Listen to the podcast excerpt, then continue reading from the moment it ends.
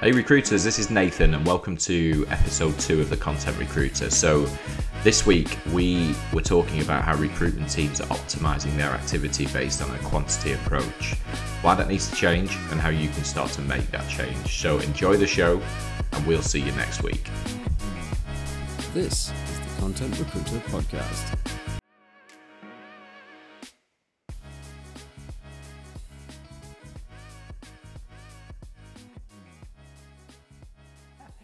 Let's talk about. Okay, so uh, in the first, yeah, for our first conversation, we started talking about qualitative and quantitative data, We we did. which are very different. Um, and then we kind of saved it. Uh, we decided to save it for today. So I, I, I don't know. I mean, I, we, I want to have the conversation about like what do those two things actually mean? What matters more? How you get that that information, and then how you put it put it to use. Because um, I think in any any industry that is like data driven, um, they rely heavily on numbers. It's like the the stuff that shows up in a nice little dashboard. There's a ton of software that uh, recruiting, sales, anybody, marketing can can buy that like measures all the things that are trackable with software. Um, but I don't. I've never really thought that that is really uh, telling. It's not telling the right story. It's not actually uh, measuring human behavior. Um, which then I guess like that will lead into like talking about attribution and, and things like that. You know, so um, I definitely want to talk about that. But then who knows where that conversation will take us. Yeah, um, I had a thought on this today. So I think if you look at most, uh, maybe not most, I think a lot, a lot of applications will come via job boards and paid media.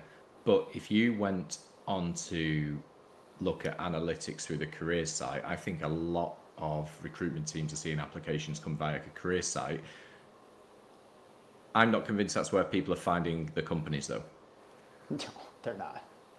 Nobody's And by- searching for a career site. I, I mean, they're, they're, and if they are searching for a career site, they're searching for it because they saw information about that company somewhere else.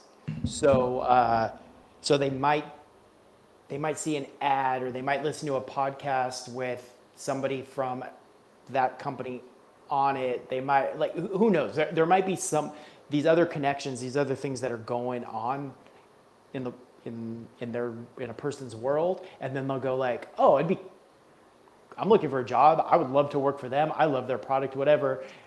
And then they would Google company jobs, go to career site, read some stuff, whatever, and then apply. But then, but what that company is tracking is they're tracking last touch attribution, which goes, which says to them, oh, people are going to our career site and applying, which, yes, sure, technically they are, but what they should really be doing is figuring out how to track and measure all the other things that took that person to Google company name career site and go down that path. which is usually all the stuff that they can't that that can't be tracked or is is much more difficult to track aside from paid media. Yeah. Um, i um, i'm quite interested in this because we like I've, I've not met too many recruitment teams that invest heavily in seo but i imagine just to your point there that most candidate experiences if they are um, applying through the career site will probably be the, the, the, the attribution will probably be um, delivered towards Google. And so they'll probably be given a lot more credit to SEO than, than is actually like needed because that had nothing to do with it. And that's if they're doing a good job with brand, because I guess people are then hitting Google and going, okay, careers at Lego, for example. Clearly, a brand like Lego, people have got um, an affinity with and probably want to work for.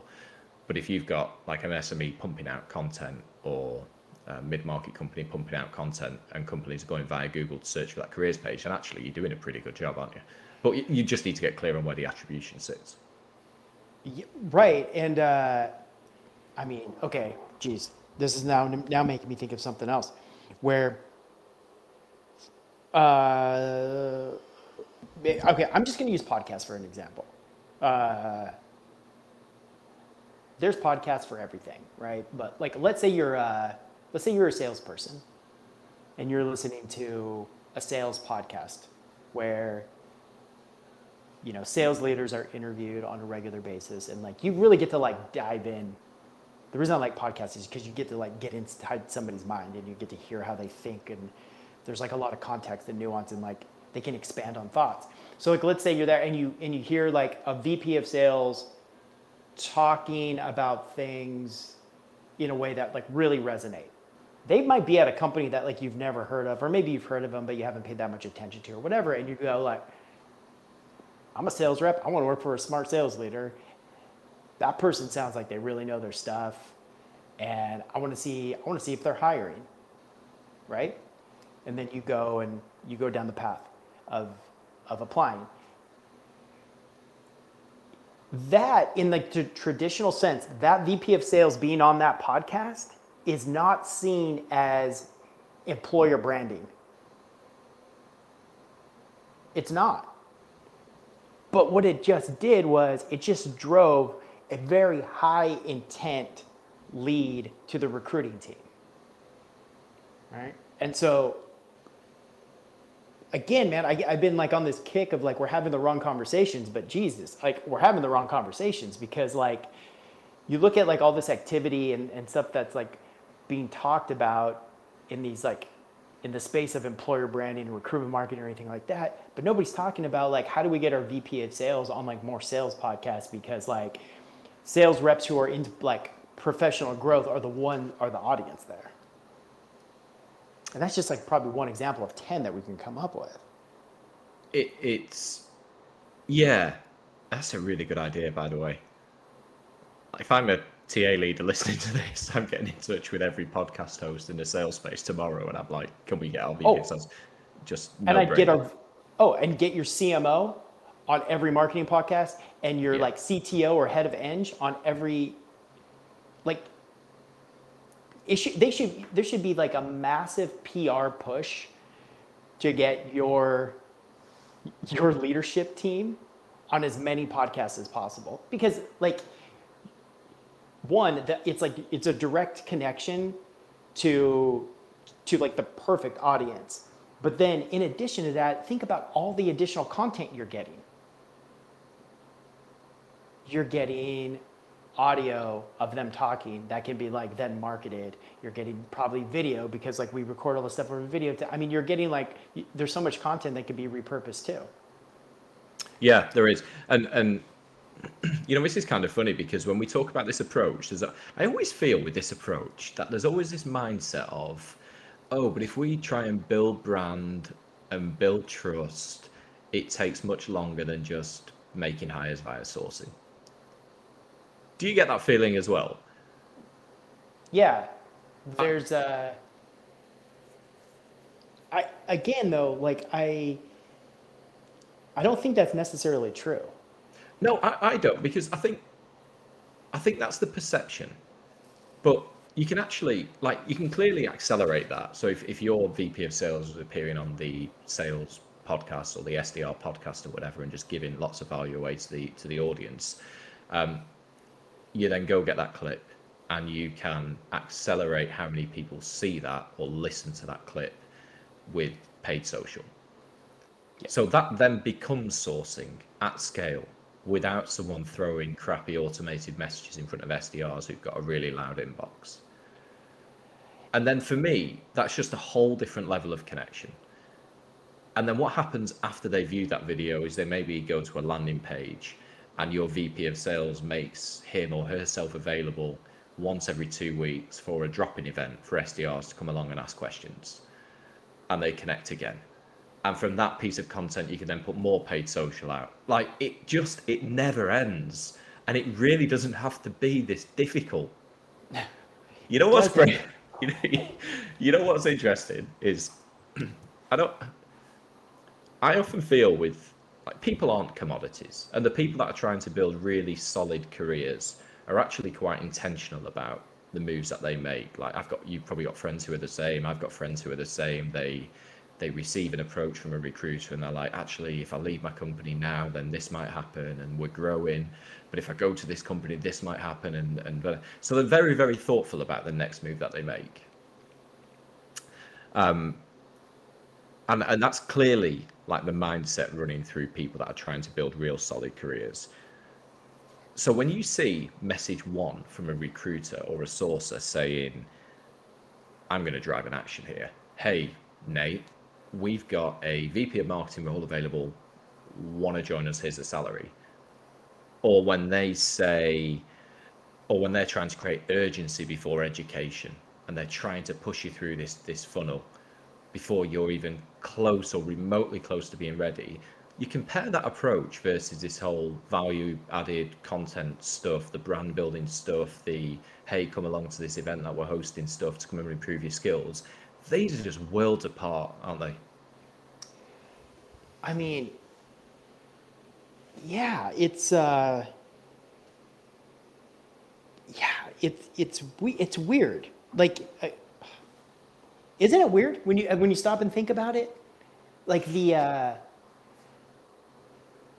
just like the the behavior. What? Wait, what's weird? Like how stupid recruitment activity actually sounds on the face of it when you break yes, down the activity. That's what I'm yeah, talking about. Yeah. Like when, when you really think about it. Yeah. But uh, it's almost like there's just there's just like one way to do it. Like the way to do it is like somehow like build a list, put together like some kind of cadence with copy and like reach out to as many people via a message channel as you can. And like that feels like the motion. Sequences. That's it. Put a sequence together because that'll save us loads of time, right? You know, you, yeah. if you if you can't if you're not getting responses from in-demand talent, all you have to do is put a five email sequence together. Because by the end of email five, they're definitely going to email you back, aren't they, and commit to joining your company. This was totally sarcastic, by the way. That's definitely not going to happen. But I, I I think I, I made a comment earlier. I think it was last week that the mindset of recruiters at the moment just doesn't align with the mindset and the journey that candidates actually go on to make the right decisions. They're no. going through totally different emotions, like through the whole process. Yeah, it's like a push uh, and pull thing, isn't it? It really is. Um, oh, I had another idea when you were talking when we were talking about like the podcast and the and the biweekly event and stuff. Yeah. What, what if like we'll, we'll just keep sales as the example, but it translates to any function. But what if a what if a sales leader every week carved out a chunk of time and just did like open office hours for uh, for reps, where they could just like schedule time and they could just like talk shop and ask questions, and it was just like purely like a uh, a learning and development play, you know, like professional growth, where sales reps from outside can talk to a talk to this sales leader no agenda no nothing just like there to like give back to like the the sales community. Um, love it what what what if you added a bit of drama to it and you were like we're going to go and get all of our call all of our sales calls recordings off gong and our vp is going to critique them live and they're going to be totally anonymous like we're not going to talk about yeah. which rep was doing this, or or you or you just uh, just go get creative. How long have we been talking about this? I know. Two two minutes. Like, I think I think they're pretty. they're long. two pretty solid ideas that would drive an audience of SDRs to come along and watch. Okay, but here, all right. So here's the thing: this sales leader, or this or this engineering leader or this marketing leader, whoever, needs to realize and believe that their number one job is hiring. And most of them don't. Most of them think that their number one job is to sell more or market more or build more product or whatever. But um, I don't believe that it is. I believe that if uh, if you're if you're a leader of a department, your number one job is is talent. And uh, I didn't, I, I actually like, I didn't know that until it was, it was taught to me by a CTO who I really, really value. um, and it was taught to him by somebody really well known, you know, uh, in his industry, and it was kind of like this. this mindset was passed down, and he and he told me he said the number one job of a CTO is to hire, and I was like, whoa, I've never heard of that before. But if you have that mindset, then all then it opens up all of these like ideas. You're looking for ways to get creative about hiring. But I think like a lot of these people, they're like, you know, they're so focused on the job. It's like why like employer brand folks have such a hard time and so much conflict with marketing teams or marketing leaders because marketing leaders don't give a shit about employer branding because in their mind like my job is to drive more revenue it's not to like hire better people Yeah, no, you're right. Um, you just took me back to a story that I read on a Facebook community either last week or the week before, which literally blew my mind and made me realize that this industry is so far sometimes beyond help that I'm not sure it can be saved. Okay. And that sounds dramatic. And we should probably use that as the intro for every single podcast we ever do in the future. but bear with me. So this was a, a recruiter who is struggling to hire store assistants in the US. And it's got to the point now where the leadership team have got involved, right? Mm-hmm. And one of the leaders, I don't want to give the title away because I genuinely can't remember, and it would just be me uh, making that up. But senior leader in a business recommended that because applications were so weren't coming through at the velocity they needed to make the hires, they recommended that the recruiter goes to competing stores to the store and go and speak to colleagues in that store to try and headhunt them out of their job live on the shop floor. Ooh. And this recruiter had literally gone into the group to go and get some feedback on the idea. It was just like you could see, you could see like they clearly weren't sold on it. Um, I forget the term the the um, the C-suite used. I think it was something like spear fishing as opposed to a different kind of fishing. Um, but that was the that was the idea. And like, could you imagine being that recruiter? Could you imagine being the the person in the store that a recruiter's approaching? And, and do you know what's scary about this is that there were other recruiters jumping into the conversation, going, "That's not the worst idea ever." yeah, that's true headhunting. Yeah, that's true relationship building. I'm like, are you fucking mental? Yeah. Oh. Are you, oh. You, you, are you just mental? If someone came to where I worked and was like, "Hey, I'm from a competitor," well, first of all, I'd be creeped out. I'd be just totally. It's just weird, isn't it? Yes, it is. You don't weird. know. It's just weird. You don't know me. You I, like just don't do it. Just don't go into a competitor's store and start headhunting stuff. Um, so that that's that's scary. Um, but it goes back to to your point there that actually until leaders get fully immersed in what recruitment is and where it's at today, and they truly fully understand the challenges recruitment teams go through, um, how is it ever going to change? Right. Everyone's just going to be so like stuck in their lane, hmm. and it's almost like this. Uh, it feels like this, like just like cover your ass or like save your job mentality. Like if I hmm. if if I don't just say like so focused on meeting my goals, then it then I'm at risk. But like it's just there isn't this uh I, I really do I, I think like it sounds God, it sounds so cliche, but uh, when you unlock this this uh, belief that hiring is everybody's job, which sounds so like kumbaya, right? It sounds like oh, this like great like way to be. But I mean, but truly, like if if hire, then it it opens up creativity. Otherwise, like really, like what you have is like you have you have recruiting teams that are like brute forcing their way into conversations to like try to like meet these huge goals and you have everybody else doing their thing and there's just like this really big divide um, i don't know that's it feels like that's like that's where a lot of it needs to start. Um, should we get into the data part? Yeah, Yeah, I um, yeah, I don't really have. Yeah, I, yeah, we should. I don't really have much to add to it. The only thing I would say is, I know this process isn't fun for recruiters either.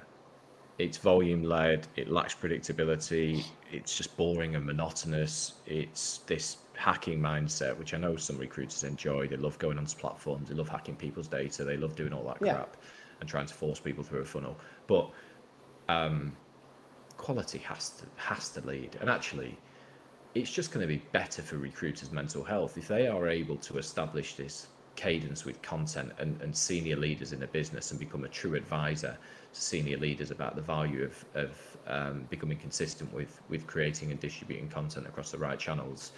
It's just going to make their life so much easier, isn't it? It is, and uh, you know, I I posted about this today that the current model isn't serving either side of the of, of the market here. It's um, there's like there's so much friction and so much expectation placed on candidates just to get to them to the point of of having a conversation. I mean, the, the hoops that a candidate needs to go through just to get a conversation. And if we're talking about really high demand talent, they don't even know if it's if a conversation is worth their time. They're like doing their best job at guessing. Um, and I would probably, I'd probably guess that like most of the time it's not worth their time.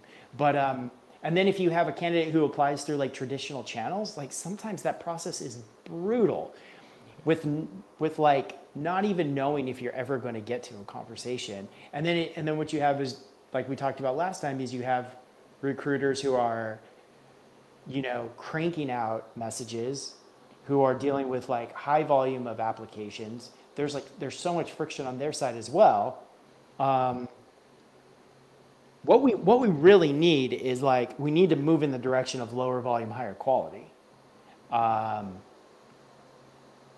I, I think it just creates a, a, a vastly better experience For everyone. for everybody, for everyone. What what's the um, what does that look like from a data perspective? Okay, so you need to know, you need to know what more, what to do more of, and what to stop doing. Um, because,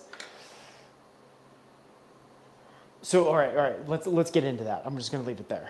So let's get into that. So with the the, I feel the the way to know what to do more of is to understand what people care about and what what's like what's driving them to want to apply or look at your company or any of these types of things um,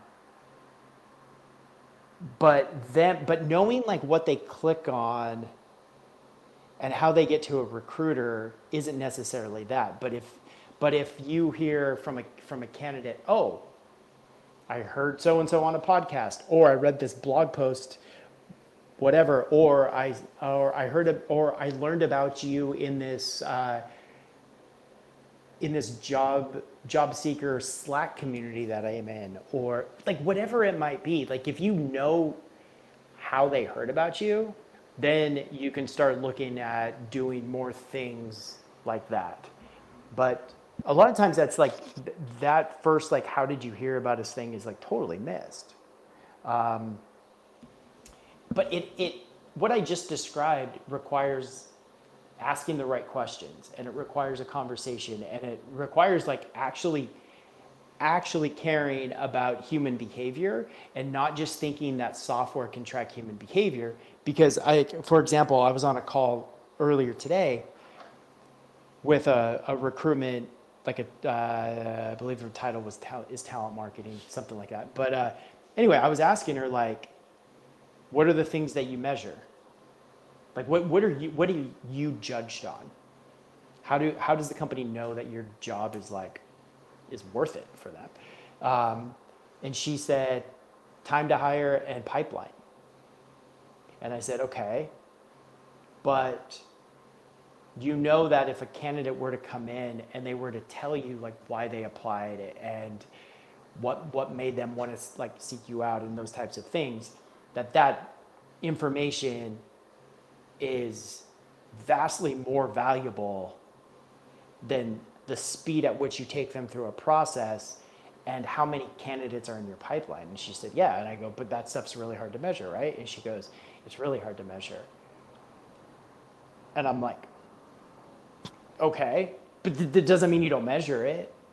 Just because something's hard to measure doesn't mean you don't measure it. What it takes is like getting out of this mindset of like, I'm gonna go present a fucking spreadsheet that has like 10 different metrics on it versus I'm gonna I'm gonna put together feedback into like a document and find themes and then like really understand the process that candidates go through to become interested in working for, for us. And then i'm going to like take that and put it into like a concrete plan that is going to like meet them wherever the hell they are. It's like a it's a completely different thing.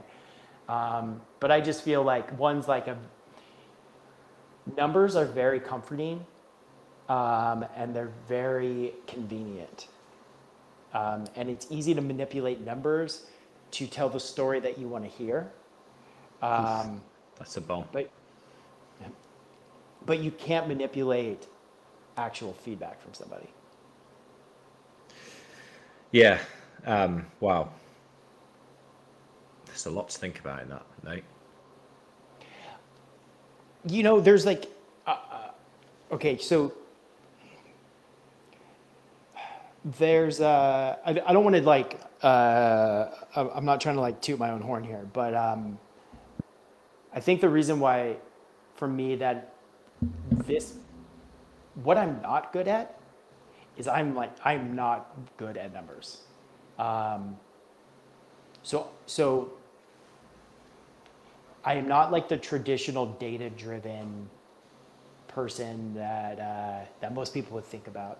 Like um, I don't like I don't look at dashboards and look at like those types of numbers. But what I do pay a lot of attention to, and I always have, is like this other type of feedback because I'm a because I'm obsessed with connecting dots. Like it's just who I am. It's how I roll. I I always have been. Is like when, for example, now when somebody comes into BYA and wants to talk about like working with us for, for like a sales from the sales in the sales process. Um, I'm obsessed with their path to get to us, and I always have been. And I like I force the issue. Like I really do. I force the issues with people so I can like find out like really how they, you know, came to us. You know, but it's just like it's so interesting to me to go like, oh, they heard about us from this person, and then they looked at this, or then they messaged me, or they whatever, you know, and like you connect these dots, and you're like, oh, okay, great. The stuff that we're doing is actually working, or it's making sense, or oh, this is something I haven't thought about, and like maybe we should start paying attention to like something over here, you know, whatever it might be. But um, you know, w- when I when we got enough feedback that our buyer buys a certain way certainly doesn't buy another way, we just do more of what they want. Like they just straight up tell us. Like I don't know why Do that you- isn't going on. It. Go ahead. I'm just rambling Yeah. now. Go ahead. No, it's good. This is good because I, I I've been thinking about this for a, a long time, and I don't know if I'm about to like end my career with one sentence because I feel like this goes against the grain of of like the way the world is at the moment. And I'm not dismissing the value of data, but is data having so many data points? Is it overrated, and is that to the detriment of truly understanding human behavior and the way your audience actually feels? Are we are we leading too much with um, with data to make the calls that we need to make around sort of talent attraction generally? And I don't know what I, I should probably set more context for that. and I'm and I'm not sure what that might what that might look like, but like just off the bat, do we do we think that's the case? Like, you know, when when I don't know why this example came to my head, but when I think about like how candidates feel when they land at a careers page that's been delivered by Taleo, and they have to do that ridiculous process of having to sign in or create an account to apply for a job. Someone somewhere at Taleo has said they have to. There, has, there can be no other reason for it. Someone somewhere at Taleo has said our data shows that if someone is willing to set up an account, they're 90% more likely to go through the process or, or whatever nonsense that sentence might look like.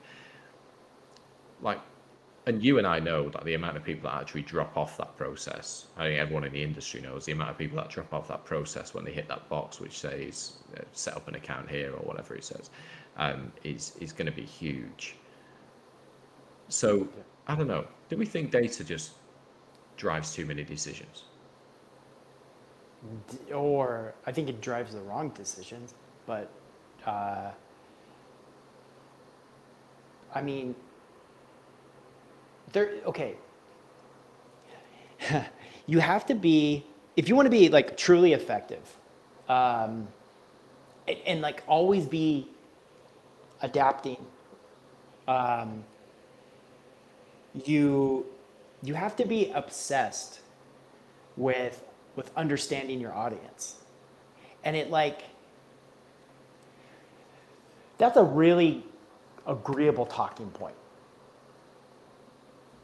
Right? Like anybody in like any form of marketing or sales whatever would like agree. Yes we have to be obsessed with our audience. But like agreeing with it and then putting it into practice on an ongoing basis is a completely different thing. Um, like I, again, like I feel like yeah, here I go. I'm just going to use myself as the example. It's like the example that I have, but it's just the way that I do. I like, um, I skew perhaps too far, maybe to to one end where where I spend almost all of my time as far as like conversations go talking to our our audience um, but in a very different way like i'm talking to them because like I like to I'm connecting with them, I'm learning about our industry, I'm always like figuring out finding out new problems, whatever. And I spend that's like where we've decided that at least as of now, I mean it's been going on for a couple years, but like that's the best use of, of my time because what it does is it informs everything that we do. So it invo- it informs like how we sell things, it informs how we go to market, it informs our product, it informs like a, a whole lot of of everything that we do. And now at like this point, it's like it's almost like the team looks to me like or or like that behavior drives like what the team does, you know? And so um I I kind of wish I I and I realize like it takes up an incredible amount of time.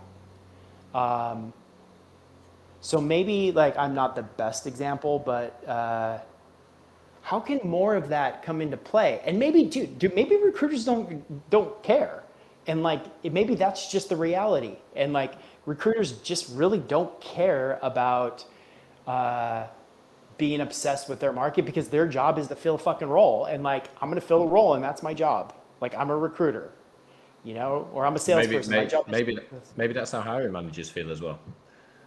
I mean, maybe it is, and maybe I'm just like I'm talking about stuff that like these people don't care about, but uh, I don't know. Maybe that's just the Uh, reality that I no, like, accept. Yeah, I, I struggle to believe that hiring managers don't want to attract better people. And I'm and I'm I'm not suggesting they're not attracting great people right now, but like you know when you're under the gun as a hiring manager and you need to make hires and you've got a budget coming up at the end of the year and you need to fill roles and all these things are, are going around your mind that um, that you probably let's go back to sales.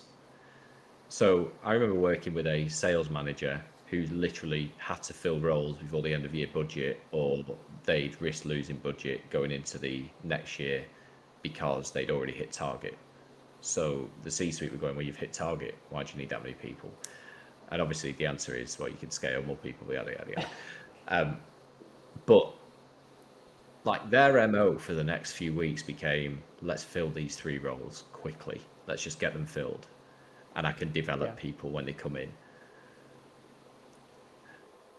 yeah i don't know going back to the the whole examples at the beginning of the at the beginning of this um of this conversation it's like if you just invested the time to help build that audience I think I have a suspicion that your training and development time when these people join you is actually going to be massively decreased. It is. Everything's going to get easier. The onboarding's going to get easier. The desire for the salespeople to join you is going to get easier. When the salespeople join you, they're probably immersed in the sales world, which is why they're watching SDR based podcasts or clips online and they enjoy what they do. So when they join you, they've, they've already got that um, affiliation with sales and, and they enjoy what they're doing. Like everything gets easier for everyone.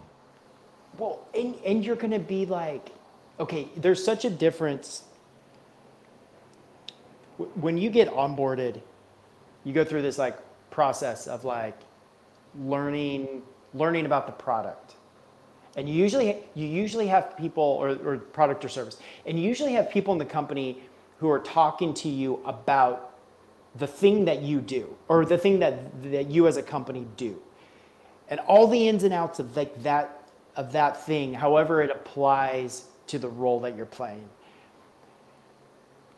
Who's who is talking to you on a deep level about your industry and about the people that you're serving and about like they, about like that type of thing. There like that there's very very little of that. And so what you have is you just have you have this like continual like recycling of this like echo chamber. Is like it's all about us. It's all about the thing that we do. It's all about how we're different or whatever. And there's none there's no like subject matter experts talking to you about on a deep level about like the industry you're in and the market you're serving and the psychological be- or like the behavior of the people who are buying your thing and like all this kind of stuff which is the all of that knowledge comes from being like embedded in your market. Like it's uh it's it's just like a different way of uh, a different perspective. Um and and then you get what you get is like you get people who come in and who are rah rah and excited about your product which is short lived like being excited about a product is really really great but there that only lasts a period of time until you until you realize that there's flaws with your product and or that it's hard to sell or that whatever it might be you know? Like but but when you can get really really excited about changing something bigger than that in your industry or whatever like that's where things can get really sticky um, but I don't know, man. I, I think like my, my thing, like the, the thing that I'm like pretty frustrated about is I, I feel like people just live in their echo chamber and they don't spend, uh, because it's comfortable and they don't spend enough time talking to, to the, the outside part of the world that they're in enough. And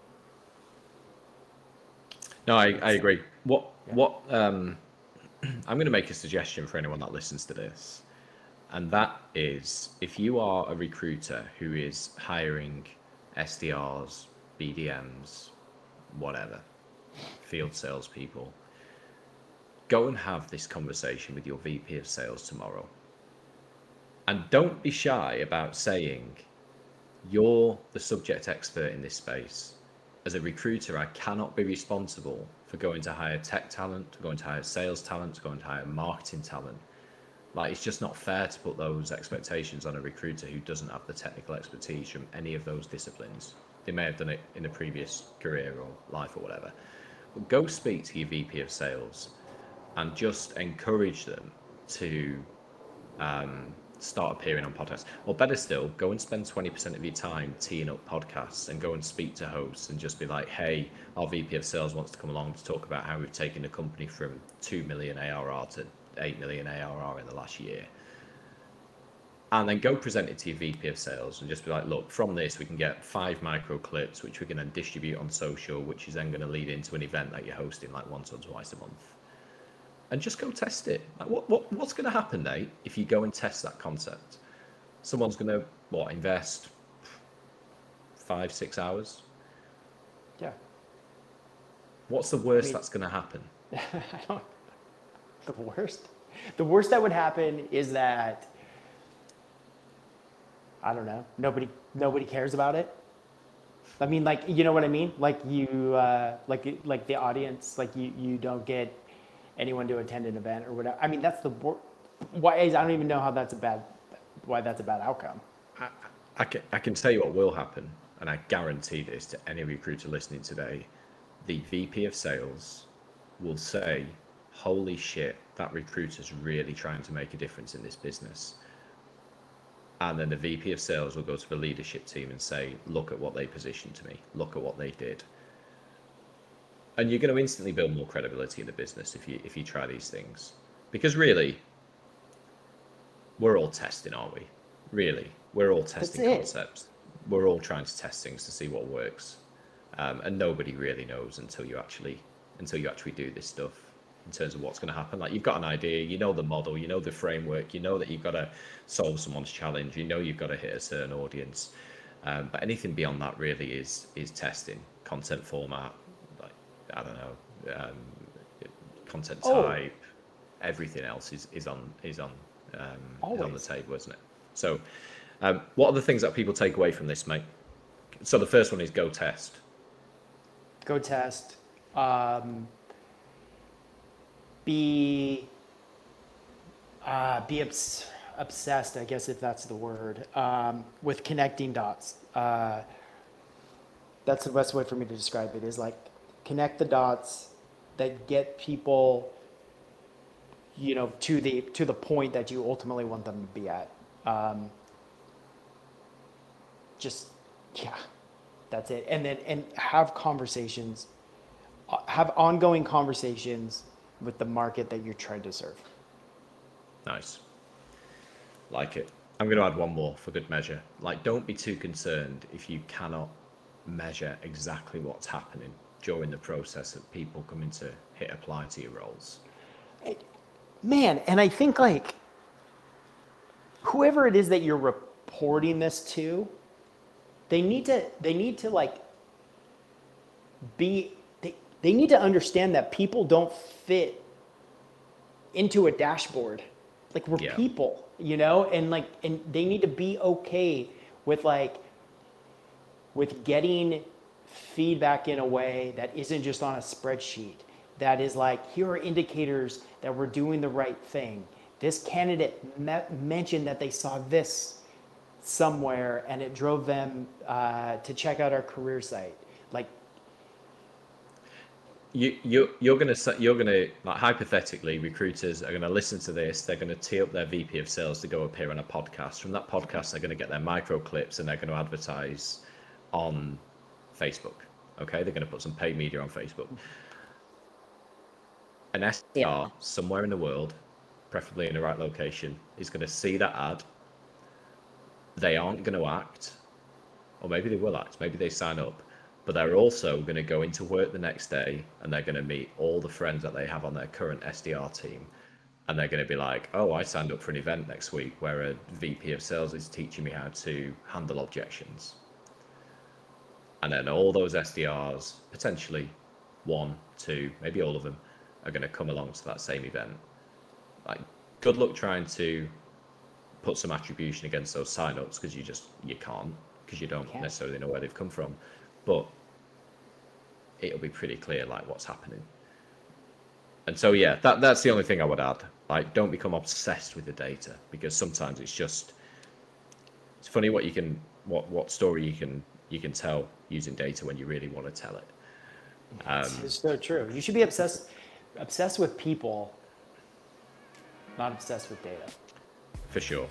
Be obsessed with solving challenges, and that's like that's it. So, cool. Should we wrap it up? yeah We're doing an episode three. We made it.